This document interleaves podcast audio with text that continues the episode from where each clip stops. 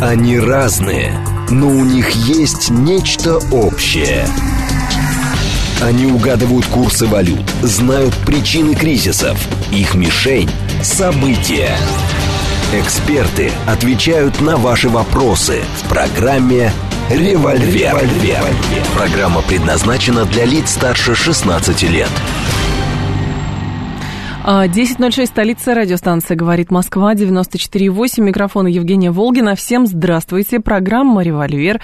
И с нами сегодня политик, историк, политолог, христианский пацифист Сергей Станкевич. Здравствуйте, Сергей Борисович. И миротворец. А, и миротворец еще, да, очень, очень большой титр у вас. А у меня память девичья. 7373948, телефон, смски плюс 7925 888 948, телеграмм для сообщений «Говорит Москобот», прямой эфир 495-7373948, ютуб-канал «Говорит Москва», стрим там начался, поэтому, пожалуйста, подключайтесь, телеграм-канал «Радио Говорит Москва», стрим там тоже идет. Сергей Борисович, чем, тем у нас с вами много глобальных, но я бы хотела начать с темы, которая вот пришла минувшей ночью, то есть когда Штаты уже бодрствовали, а мы еще нет, глава Минфина США предложила предельную цену на российскую нефть а, в 60 долларов. Джанет Йеллен выступила с таким заявлением. А, по ее мнению, это позволит сократить доходы Москвы от продажи энергоресурсов, но сохранить прибыльность их добычи. То есть, хочется сказать, спасибо большое, добрая женщина, спасибо большое и вашим, и нашим, как говорится. Ну, а сами-то верят в реализацию плана по предельной добыче? Мне кажется, что даже Сауди саудиты и представители Арабских Эмиратов свое слово сказали. Ну, э, вы знаете, я, откровенно говоря, благодарен Джанет Йеллен. Вот почему. Ведь э, она действительно могла бы там, ну, сократить, скажем, до 40 долларов. Именно российскую, кстати, нефть. Это Юралс, имеется в виду такая наша экспортная смесь. А она все-таки на, на планку 60 поставила. 40 у нас в бюджете заложено, там 41. Угу. А вот э, сейчас наша нефть марки Юралс – Э, торгуется где-то на уровне 70-74 в этом диапазоне и имеет тенденцию к росту. Угу.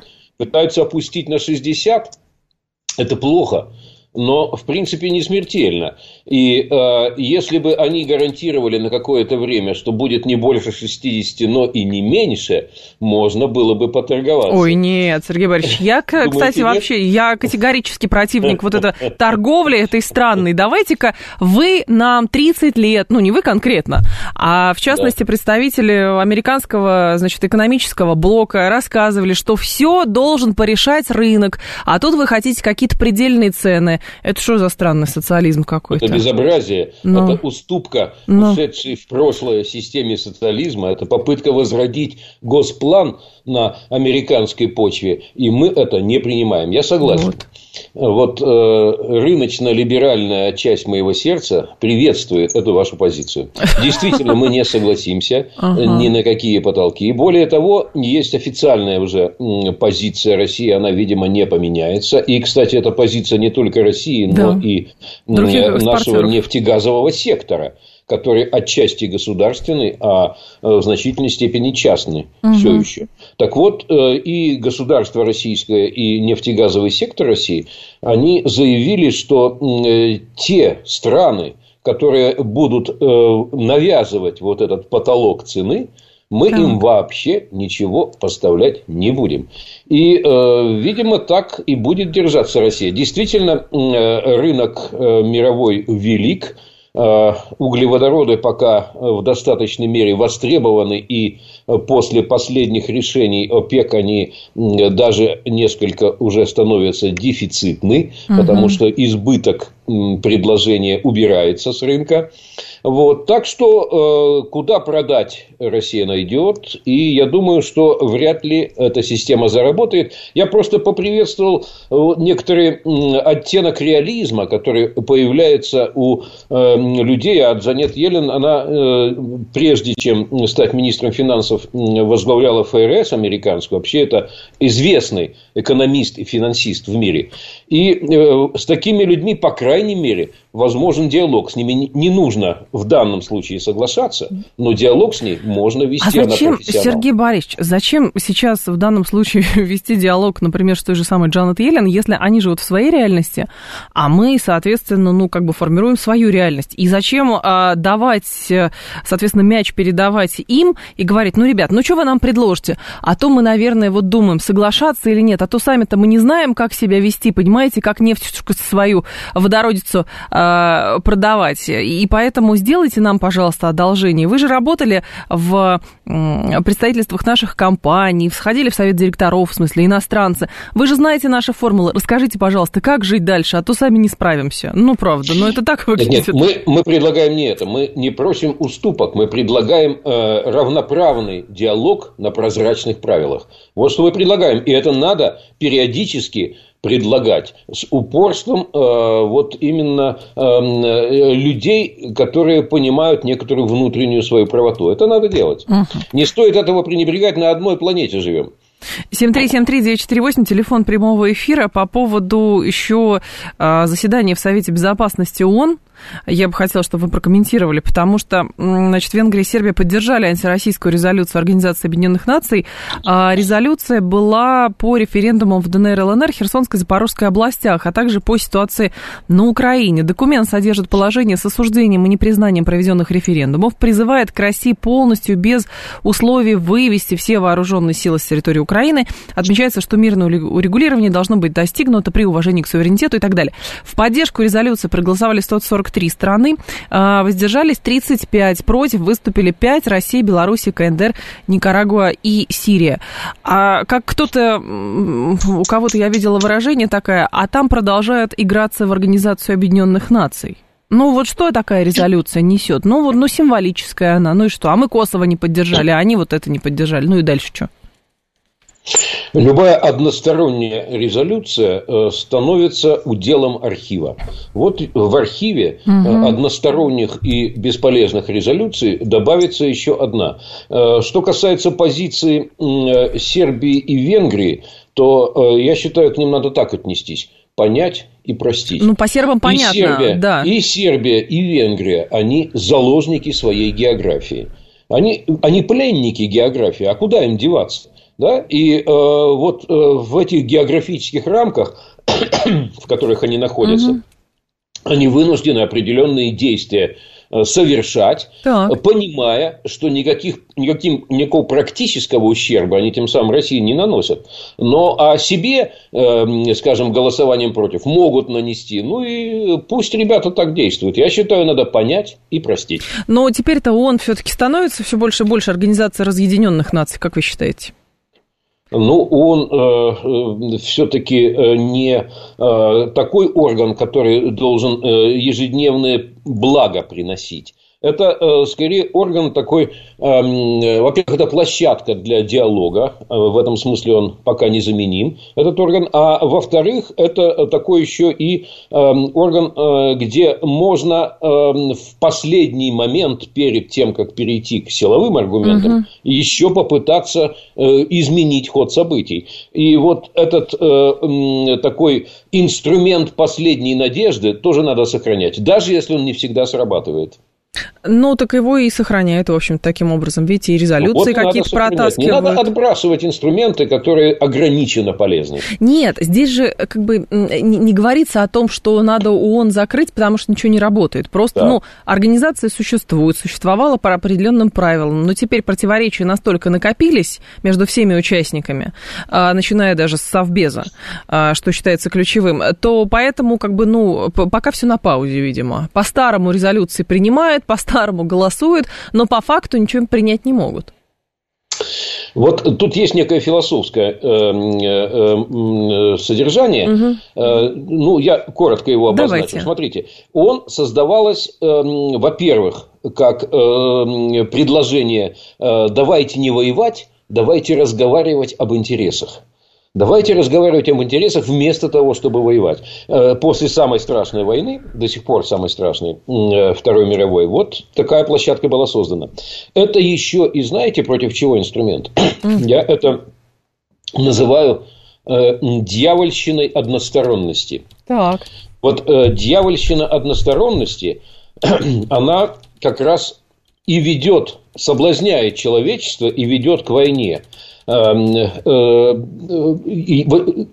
возникает такой соблазн, а зачем мне с кем-то договариваться? Ну, ага. я же такой мощный, такой сильный. Конечно. Э, я правильный, а они от меня отличаются, поэтому они неправильные. Что я с ними буду разговаривать, с неправильными? Я их сейчас возьму эм, за горло, подержу за горло так, сдавлю немного и объясню им, как дальше жить, и они будут похожими на меня и подчиняться моим правилам. Чем с ними разговаривать? вот эта дьявольщина односторонности, эм, она э, как бы подрывает ООН изнутри, э, но пока ООН еще э, имеет смысл все-таки как полезный дипломатический угу. инструмент. А вот дьявольщина односторонности, она сейчас вырвалась наружу, и она э, гуляет по, как сказать, призрак. Помните, она... как призрак коммунизма раньше? Она сейчас гуляет по Европе. Так так, это же было, как бы, Сергей Валерьевич, это же было всегда, но просто в э, какой-то момент мы стали это остро ощущать на себе, потому что вот вы правильно сказали, да, что ООН создавалась, а давайте не будем воевать больше, а будем разговаривать. Но с момента... Об... Разговаривать об, о законных интересах. Конечно, но э, все равно превалировало право сильного, вот, потому что смотрим, да, термин «война» не использовался никак, но 86 год, понятие специальной э, силовой операции, операции по поддержанию мира, боевые операции по установлению мира, американский полевой устав сухопутных войск, пожалуйста. То есть э, сло, словоформа появляется, которая как бы не противоречит уставу ООН, но позволяет государству действовать в своих интересах, получается, в обход э, Организации Объединенных Наций. Это было всегда, просто сейчас мы стали чувствовать это на себе, потому что противоречий стало кардинально много. Это было э, всегда, но был очень важный регулятор. Вот э, для, этого, для этой дьявольщины односторонности был крайне важный регулятор. Вот я как вы правильно заметили в начале, э, христианский пацифист. Для меня главным драйвером истории, особенно поворотных моментов в истории, является любовь христианская любовь. Да? Вот я считаю, что когда история развивается и э, идет куда-то не туда и нужен человечеству поворот, то тогда христианская любовь должна помочь. Но, к сожалению, не всегда так получается. И многие считают, что нет.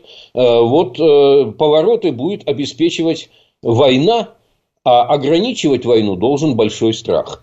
И вот э, если страх присутствует, он сдерживает эту дьявольщину односторонности. Да? То есть, это вот э, развивается, развивается, мы э, наплевали на, вс- на интересы всех других, мы э, ломим свое, но уперлись в большой страх. И тут мы остановились и начинаем разговор. Вот пока существовал большой страх как регулятор, он мне не нравится, но он существует, да, как бы удавалось договариваться угу. вот на этой последней грани. А вот сейчас большой страх исчез. Смотря кому исчез удавалось. страх Армагеддона. Э, и в этой связи, к сожалению, вот э, появляются такие эм, э, страшные эпизоды, как нынешние военные действия на территории Украины. Ну, понятно, но как бы страх, он присутствовал в любом случае. И мы можем говорить, что Кеннеди и Хрущев, они из страха или из любви предотвратили Карибский кризис, понимаете?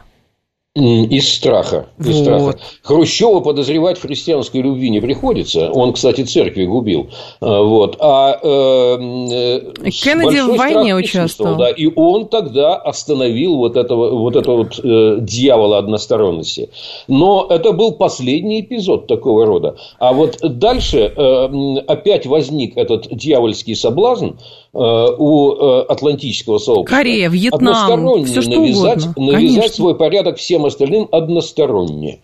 И вот там ключевой был эпизод, часто его вспоминают, угу. Мюнхен 2007 э, год, э, и речь президента России, где вот он призывал на этом пути остановиться, торжествующей односторонности, одностороннего освоения Атлантическим миром постсоветского пространства. Угу. Остановитесь, говорил он, давайте диалог начнем о правилах, об интересах начнем диалог взаимно признаваемых, но вот односторонность сохранилась. И в итоге докатились мы, докатились вот до нынешней ситуации. Э, и э, вот сейчас, смотрите, как любопытно все происходит. Да. Э, я же слежу за дискуссиями значимых аналитиков в атлантическом мире. Там есть, естественно, те, кто гонят пургу, обычную, ну, как и у них, и у нас такие есть. А вот э, есть значимые некоторые угу. аналитики, реальные эксперты. Так вот, они э, что сейчас транслируют руководству Соединенных Штатов Америки, поскольку от них в решающей степени зависит ситуация. Они говорят, Джозеф, дорогой Джозеф, адресуясь к Байдену. Ты понимаешь, в чем дело? Эм, э, вот э, американский народ, э, который дает тебе легитимность, ставит тебя во власть, угу. он не согласен с тем, Э, что можно нашими жизнями рисковать и существованием Америки рисковать, подводя грани Армагеддона, ради того, чтобы э, Верхняя Пирогова и Нижняя Масловка в далекой Херсонской степи подчинялась Киеву, а не Москве. Ты понимаешь, мы не считаем, мы, американцы, не считаем, что жизненно важные интересы Америки – Э, настолько велики в Верхнем Пирогово и Нижнем Масловке в степях Херсона, э, что ради этих интересов можно пожертвовать Америкой. А здесь, Сергей Борисович, очень важно, я думаю, да. что отметить, что Джозеф Байден, скорее всего, не знает, что такое Донецк, что такое Луганск, что такое Запорожская область. Это же инструмент, потому что основная цель Соединенных Штатов Америки, и угу. этого многие в Штатах тоже не скрывают – деиндустриализация Евросоюза в виде а, Германии, понимаете, а разрыв вот этого экономического фундамента разрушения между Россией и Европейским Союзом, то есть Германией, и пока эта цель не будет достигнута, скорее всего, ни о каких договоренностях, окончании боевых действий нельзя будет говорить, потому что, а, скорее всего, противодействие, вот это противоборство, оно не за там, территориальную целостность Украины, за свободу украинского народа от страшной России и так далее. Это про другое. Э, цели ты можешь себе какие угодно формулировать, Джозеф. Вы сейчас за него, а я как бы за этих аналитиков. Ты можешь себе какие угодно цели формулировать. Я, кстати, не думаю, что э, Джозеф э, именно так целеполагание осуществляет, что мы сейчас деиндустриализируем Европу, начиная с Германии. Да? Там все немножко иначе. Но в любом случае, ты цели можешь себе формулировать какие угодно, но ты границы, берега должен видеть. Понимаешь? Тебе мандата, Джозеф, на Армагеддон мы не даем. Он, кстати, недаром вспомнил это замечательное слово угу. в своем выступлении, общаясь э, со спонсорами своей демократической партии. Тема-то там, видимо, возникла.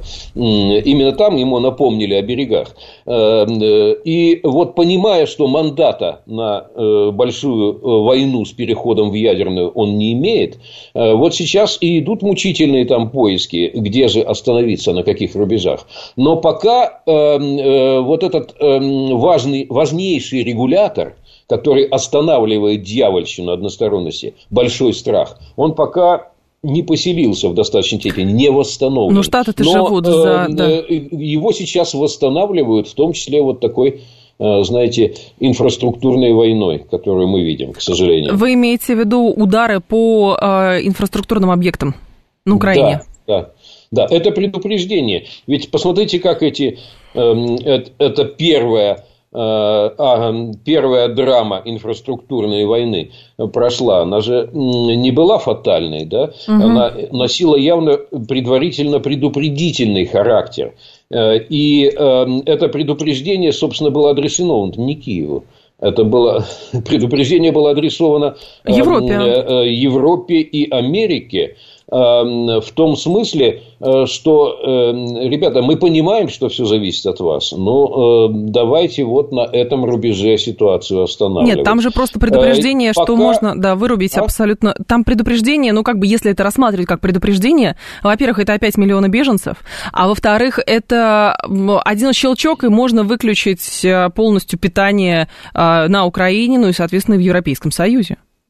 Смысл предупреждения в том, чтобы показать, что это э, военно-технически возможно. Да. Э, возможно, но пока не делается. Вот в этом, собственно, и это было продемонстрировано. Угу. И что э, все надежды на то, что э, там э, система ПВО ПРО от всего этого защитит, но тщетны они, эти надежды. И, э, и, и все расчеты, особенно мне нравилось наблюдать за экспертами военными, которые с пародийной серьезностью 360 дней почти каждое утро говорили, что ракеты вот-вот кончатся.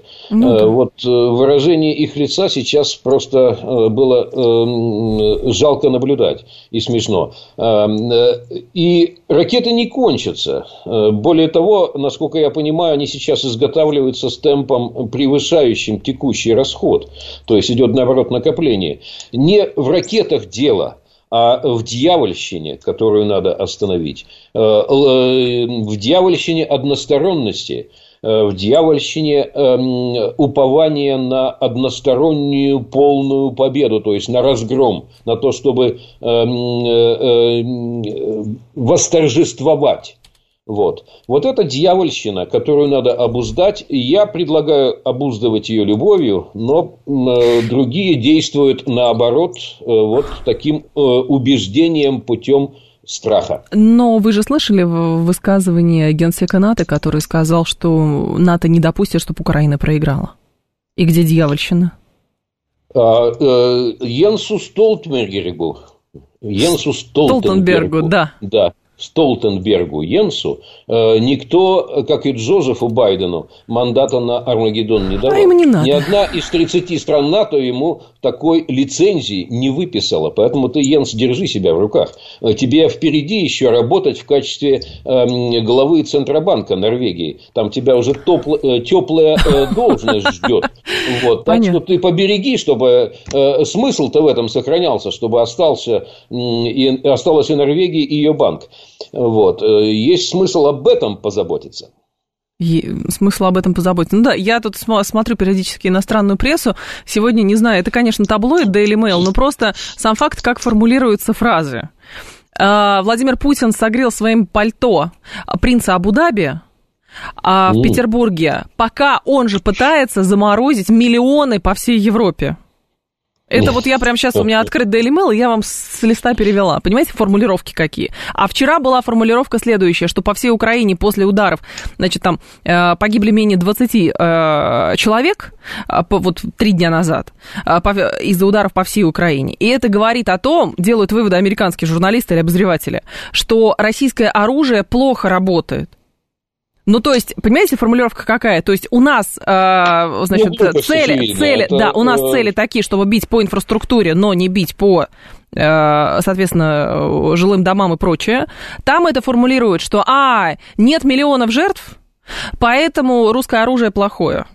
Ну, как бы мы вообще в разных парадигмах мыслим, те, Сергей Борисович. Те 18, Какой диалог? Те 18 жертв, Э, которые мы все, э, люди, живущие на Земле, потеряли, э, это все равно скорбные потери и невосполнимые. Но понятно, что как бы избирательность вот этим, этой трагической арифметикой подчеркивается явно избирательность, произошедшая вот это, процесс этого ракетного удара.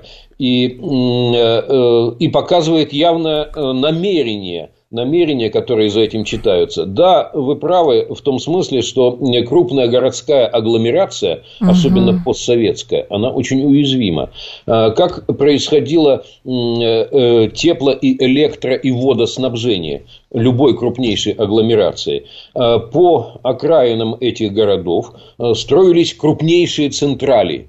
Да. Вот там в Европе это все поквартально делалось каждом квартале жилом небольшая такая вот, не такой какой центр обеспечения. Угу. А в советские времена э, крупнейшие э, теплоэлектроцентрали, которые производили тепло, электроэнергию, также делались какие крупные водоканалы. И потом по магистралям, по огромным трубам все это доставлялось в центры городов и распределялось по сетям. Угу. Поэтому э, вот у каждой крупной миллионной агломерации, ну, 5, 6, 7 таких вот э, крупных центров э, жизнеобеспечения. Они очень уязвимы, их никаким про ПВО э, полностью не защитишь. Тем более сейчас эти налеты делаются. Я вот посмотрел, идет там в первой волне какие-то беспилотники, причем с разных сторон идут, с разных направлений. Ну, да. Они отвлекают на себя эту ПВО-ПРО. Э, те, следующим там э, вторая, потом третья волна, и все это пробивается. И э, вот переносить, переносить этот конфликт дальше в плоскость тотальной инфраструктурной войны, ну, это крайне опасно. Особенно вот уже не в октябре, а в декабре когда как бы отступать-то некуда. И угу. я искренне надеюсь, что в ближайшее время все-таки диалог дипломатический возобновится. Будет. А давайте продолжим после новостей. Сергей Станкевич с нами, программа «Револьвер». Они разные, но у них есть нечто общее. Они угадывают курсы валют, знают причины кризисов. Их мишень – события. Эксперты отвечают на ваши вопросы в программе «Револьвер». «Револьвер». 10.36, столица программы «Револьвер». У микрофона Евгения Волгина. Всем еще раз доброе утро. А, с нами Сергей Станкевич, политик, историк, политолог, христианский пацифист и миротворец. Вот я запомнила, Сергей Борисович. Я запомнила. А, так, нас можно смотреть в YouTube-канале «Говорит Москва». Стрим там а, идет. СМСки, телега для сообщений «Говорит Москобот». Прямой эфир. Все, пожалуйста, все для вас. Давайте же, наверное, про Астану поговорим, потому что там тоже большой форум, большие мероприятия и, соответственно, возникает вопрос, а что же дальше? Становится ли действительно Азия и Российская Федерация, ну, осуществляет попытку сделаться новым экономическим центром мира? А, можно я задам вам сначала вопрос? Давайте. Что такое СВМДА? Вы знаете, что такое СВМДА? Нет, вот СВПД знаю. И наши слушатели да. наверняка тоже не знают, что такое СВМДА. Э, объясняю. Это совещание по взаимодействию и мерам доверия в Азии совещание по взаимодействию да. мерам доверия в Азии. Вот именно это совещание и проходит сейчас угу. в Астане. И именно там будет президент России участвовать. Собственно, он уже участвует, да, да, но да. основные ударные события завтра. Эм, это будет растянуто на пару дней. Почему? Угу. Потому что участвуют, внимание, 50 делегаций. 50 делегаций, 27 э, стран Азии входят в это совещание. Это 90% территории Азии понимаете, представлено. Но много еще э, наблюдателей, партнеров по диалогу и так далее. 50 делегаций там угу. собралось. Вот вся Азия. Раньше в газете «Правда» в годы советской Э, власти э, писали бы э, взоры всего мира сегодня прикованные к Астане. Как у вас Астане. получается, Сергей Борисович? Так. Настоящий советский человек. На самом деле, на самом деле именно там сегодня действительно куется мировая история, точнее, поворот этой мировой истории в сторону Азии.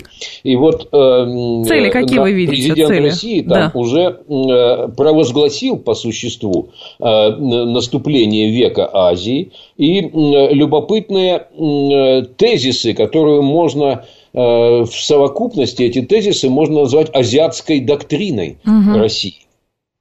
Смысл доктрины в том, что именно Азия сейчас добьется многополярного, не гегемонистского во главе с США, а многополярного мира. Так. И э, этот мир э, много, будет не просто многополярный, потому что много лучше, э, чем одно, да, а потому что он будет справедливым. И справедливым он будет в экономическом, в технологическом и в финансовом плане.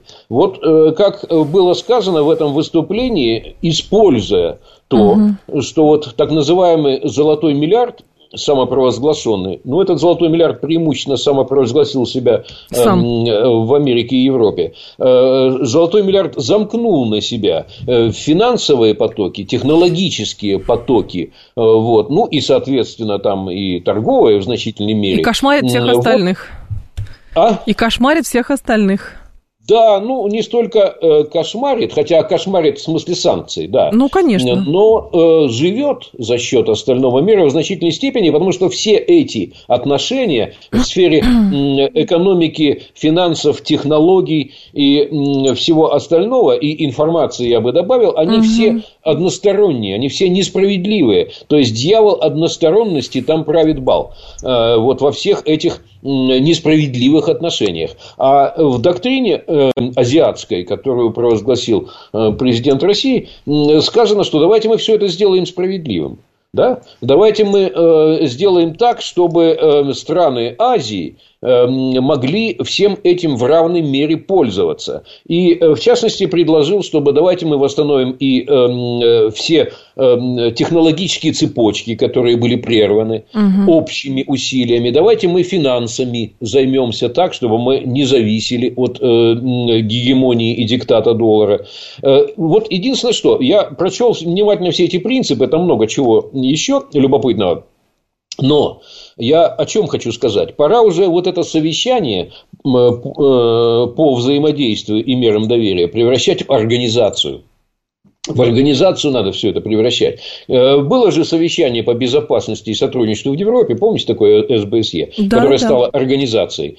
Прошло определенный э, период времени, э, херела, херела эта организация, и сейчас почти загибается. Угу. Так вот, э, где организация по взаимодействию в Азии? Я считаю, что надо все это создавать. Исполнительные структуры надо создавать. И если уж мы говорим о том, что нужно нам э, э валютно не зависеть от э, империи доллара, ну давайте создавать какую-нибудь валюту АЗО.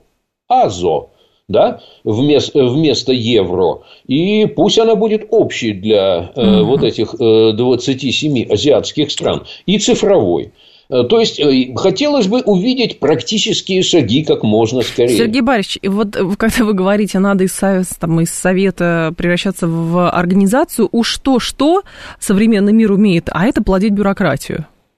Понимаете? А вот, а есть вот у нас Брюссель, нельзя, столица нельзя мировой бюрократии. Процессы Эм, значит, направлять и ими руководить и формулировать цели, не имея организации. Вот эта боязнь э, того, что мы создадим какую-то бессмысленную организацию, э, она отчасти справедлива, потому что много чего натворили бессмысленного. Но э, все-таки надо, надо идти этим путем. Если мы хотим, чтобы работа велась системно, а не от совещания к совещанию раз в пять лет, а все-таки системно велась, все, надо, надо создавать рабочие органы, никуда мы от этого не денемся.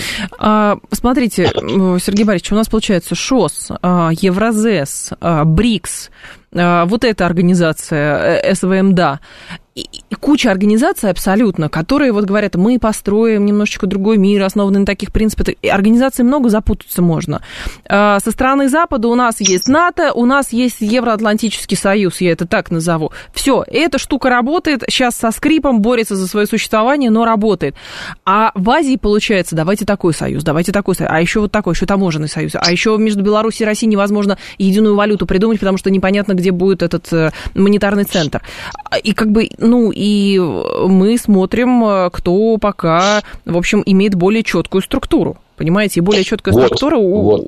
у Согласен, в значительной мере согласен. Вот э, все эти организации, они во многом имели э, такой пилотный, тестовый э, характер, угу. подготовительный характер. Действительно, их много, они создавались от хок, так вот, для какой-то конкретной задачи. Так. И вот сейчас их, это все нужно системно упорядочить.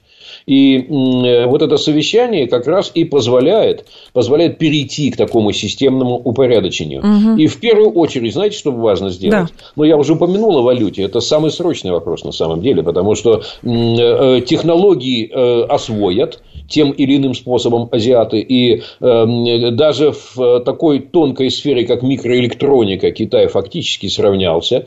Не всегда, так сказать, с точки зрения Запада законно были освоены эти технологии, но сравнялся. А в финансах вот сейчас самая уязвимая такая точка для азиатов. И, конечно, здесь надо как можно быстрее цифровую валюту для Азии создавать.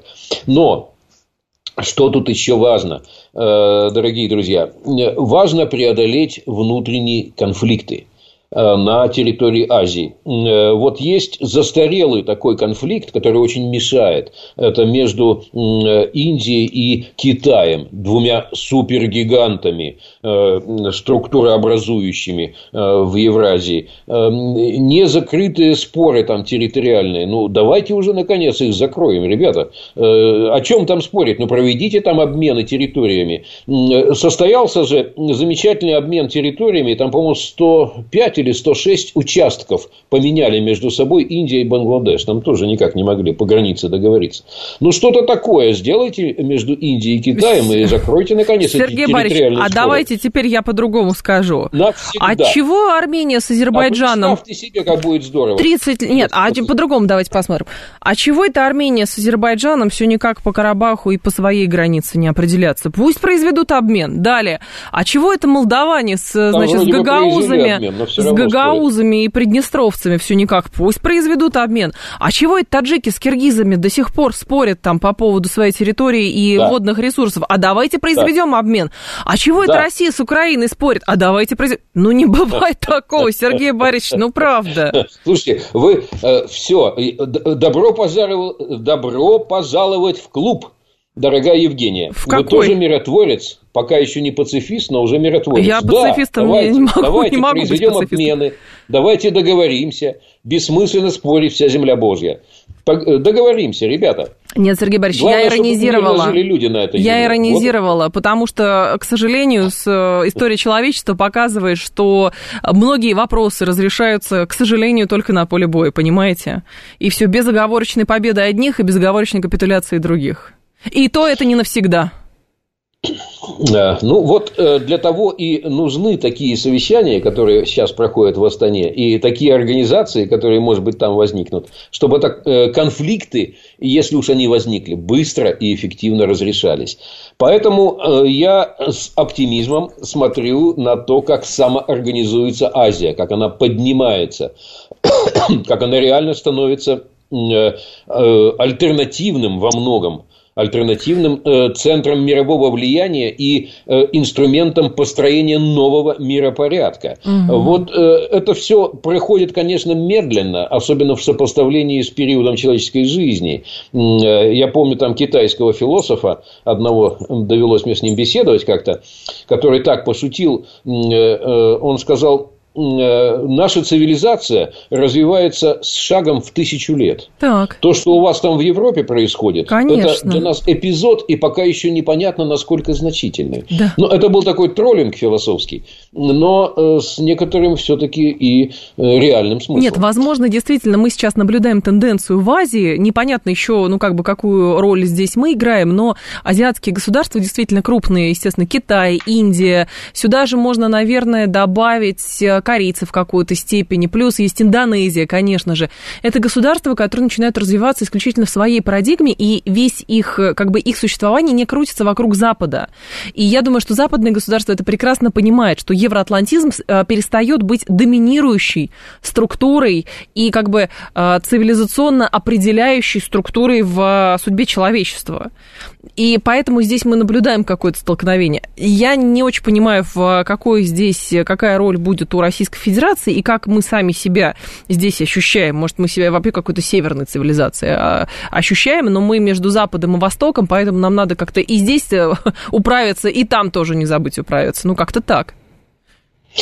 Э, роль России, э, с моей точки зрения, такая многосторонняя. Угу. Мы интегратор важнейший организатор и интегратор, интегратор вот этого согласна. мегарегиона евразийского. Эм, э, и по масштабам нашей территории все так или иначе существенные страны на нас выходят. Э, и по ресурсной базе. И, кроме того, ну, я уж не говорю по, э, про, скажем так, стратегический военный потенциал, который тоже никуда не девается. Так что у нас есть некоторые аргументы, которые эм, определенно, определенную роль роль ведущую угу. за Россией фиксируют, но вовсе не гарантируют ей эту роль. И если мы не предпримем очень решительные шаги по э, ликвидации нашего технологического отставания, а мы технологически отстаем э, теперь уже и от Китая в очень чувствительных сферах, и в ближайшее время будем отставать от Индии. Индия совершает рывок технологический, угу. причем не только в эм, узком каком-то сегменте там эм, самых высоких технологий, но и в массовом производстве так. технологических вещей, таких как там ноутбуки и смартфоны. Я вот тут понаблюдал индийские смартфоны и ноутбуки. Э, ну, знаете, это, это, это прелесть просто. Это э, топ технологический за предельно дешевые цены, абсолютно доступные среднему гражданину. Вот э, в этих вещах надо догонять и на них надо сосредотачиваться. В общем, я перспективу хорошую вижу э, в евразийской роли России, особенно в том, что э, все-таки мы, конечно, азиаты и скифы, но все-таки остаемся при этом в значительной мере и европейцами. Именно э, нам суждено не допустить фатального отрыва остальной Азии от Европы. Мы все-таки Евразия как континент. И вот эту связующую роль с сохранением европейского культурного, образовательного, национального, цивилизационного наследия, вот эту интегрирующую роль, э, ну, можно доверить только России, никому другому. Еще можно э, добавить, не забывайте, что мы все-таки еще и русские к тому же. Вот. Да. Я, я этого тоже добавлю, а то тут, понимаете, да. А то там, ну вот азиаты, ну вот европейцы, ну надо еще не забывать, благо это слово-то э, нам произносить можно. Э, смотрите, тут еще есть один аспект, Сергей Борисович, который нужно не забыть обсудить. Это вот на протяжении трех недель, даже больше, мы с вами наблюдали возрастающую истерию в западной прессе по поводу того, что вот-вот-вот Россия сейчас распечатает, значит, свой ядерный весь резерв, тактическое оружие и прочее. Но любопытно, что спустя 4 дня после вот этих вот массированных ударов по инфраструктуре э, украинской, обычными видами вооружений, э, истерика-то поутихла, потому что даже сейчас по ТАССу я читаю, что советник главы офиса Зеленского назвал вероятность ядерного конфликта минимальной. Э, он при этом дает интервью, Подоляк дает интервью испанской газете «Диарио», и это любопытно, потому что еще несколько дней назад на Украине и в Соединенных Штатах Америки каждая вторая газета выпускали, что вот Путин уже готов, все ядерный конфликт, Армагеддон и прочее, прочее, прочее. А что произошло? Почему вот истерика улеглась э, потихонечку, как вы думаете?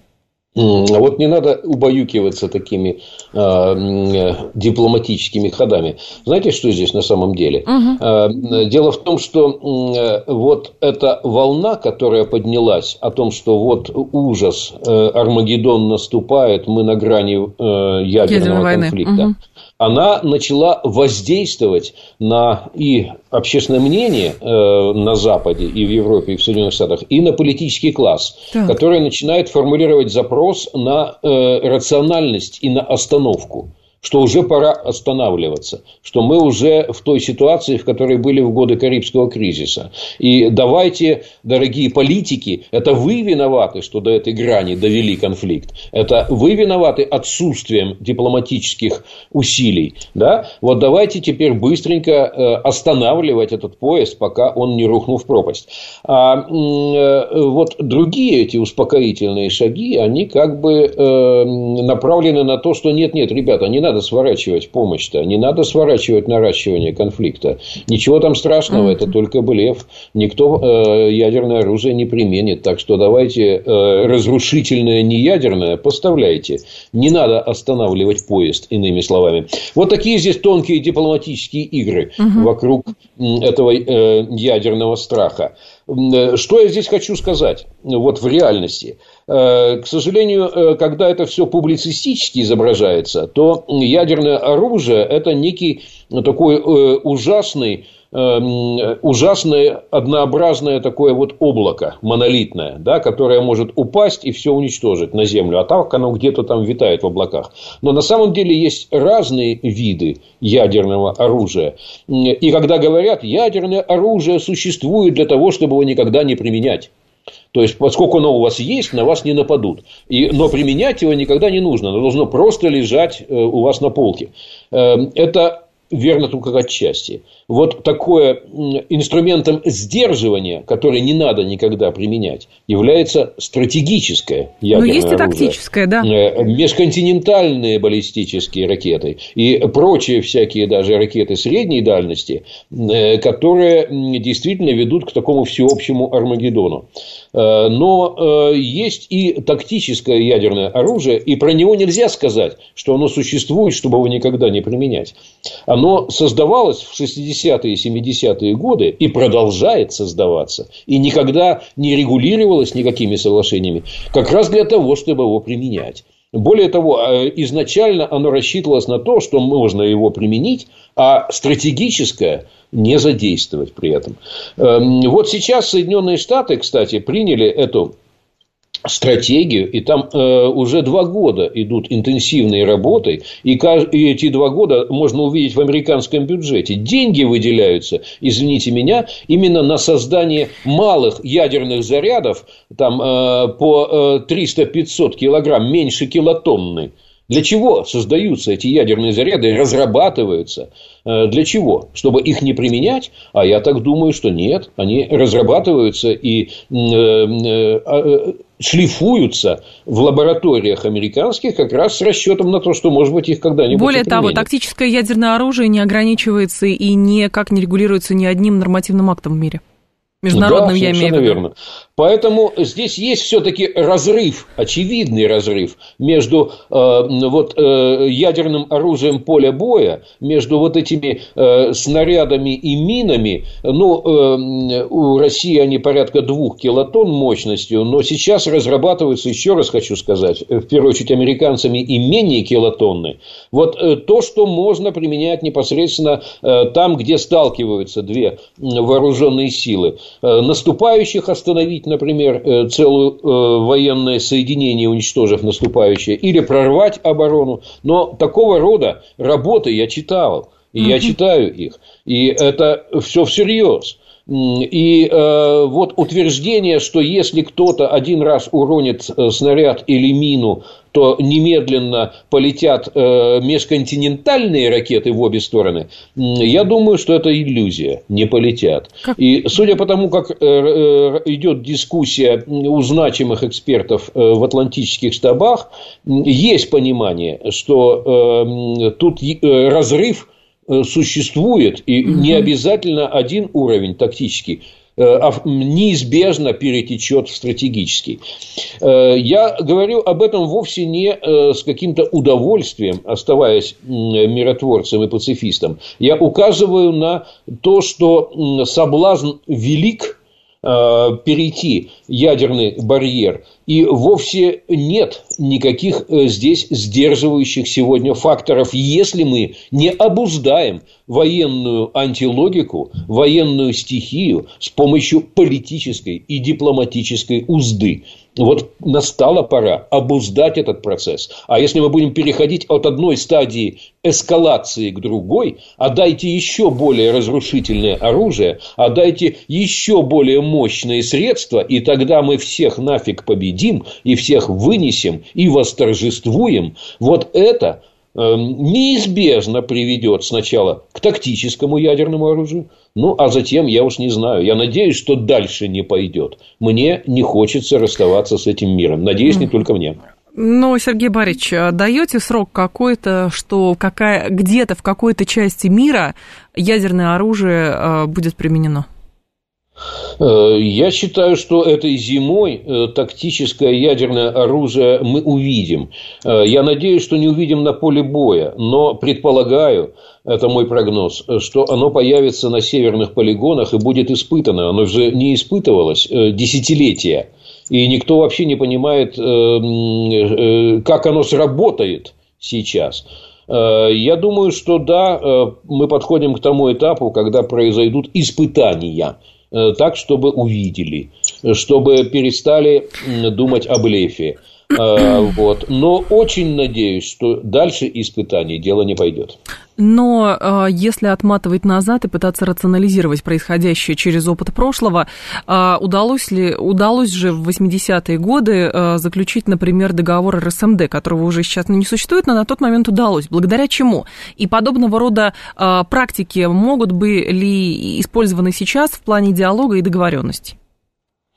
Э, потому что э, вот эти две силы, они в сложных отношениях находятся. Угу. Дьявольщина, дьявольский соблазн односторонности, обретение такого одностороннего преимущества, когда ты можешь поставить э, ногу на горло сопернику и диктовать, и тебе уже договариваться с ним не надо. Тот, кто может диктовать, не обязан договариваться. Вот эта дьявольщина односторонности, она периодически вырывается вперед, но потом в какой-то момент э, ее удается взять в узду политическую и дипломатическую. Так удалось в 80-е годы, да. И мы ушли от гораздо более опасного, чем Карибский, ракетного кризиса в Европе. Надеюсь, что так удастся и сейчас. И на этот раз время для этого пришло. Я хотел бы увидеть политическую волю, направленную на то, чтобы этот самый порыв к Армагеддону все-таки обуздать. А, Сергей Станкевич был с нами. Сергей Борисович, спасибо, ждем вас снова. Спасибо. Это была программа «Револьвер». Я к вам в два часа вернусь.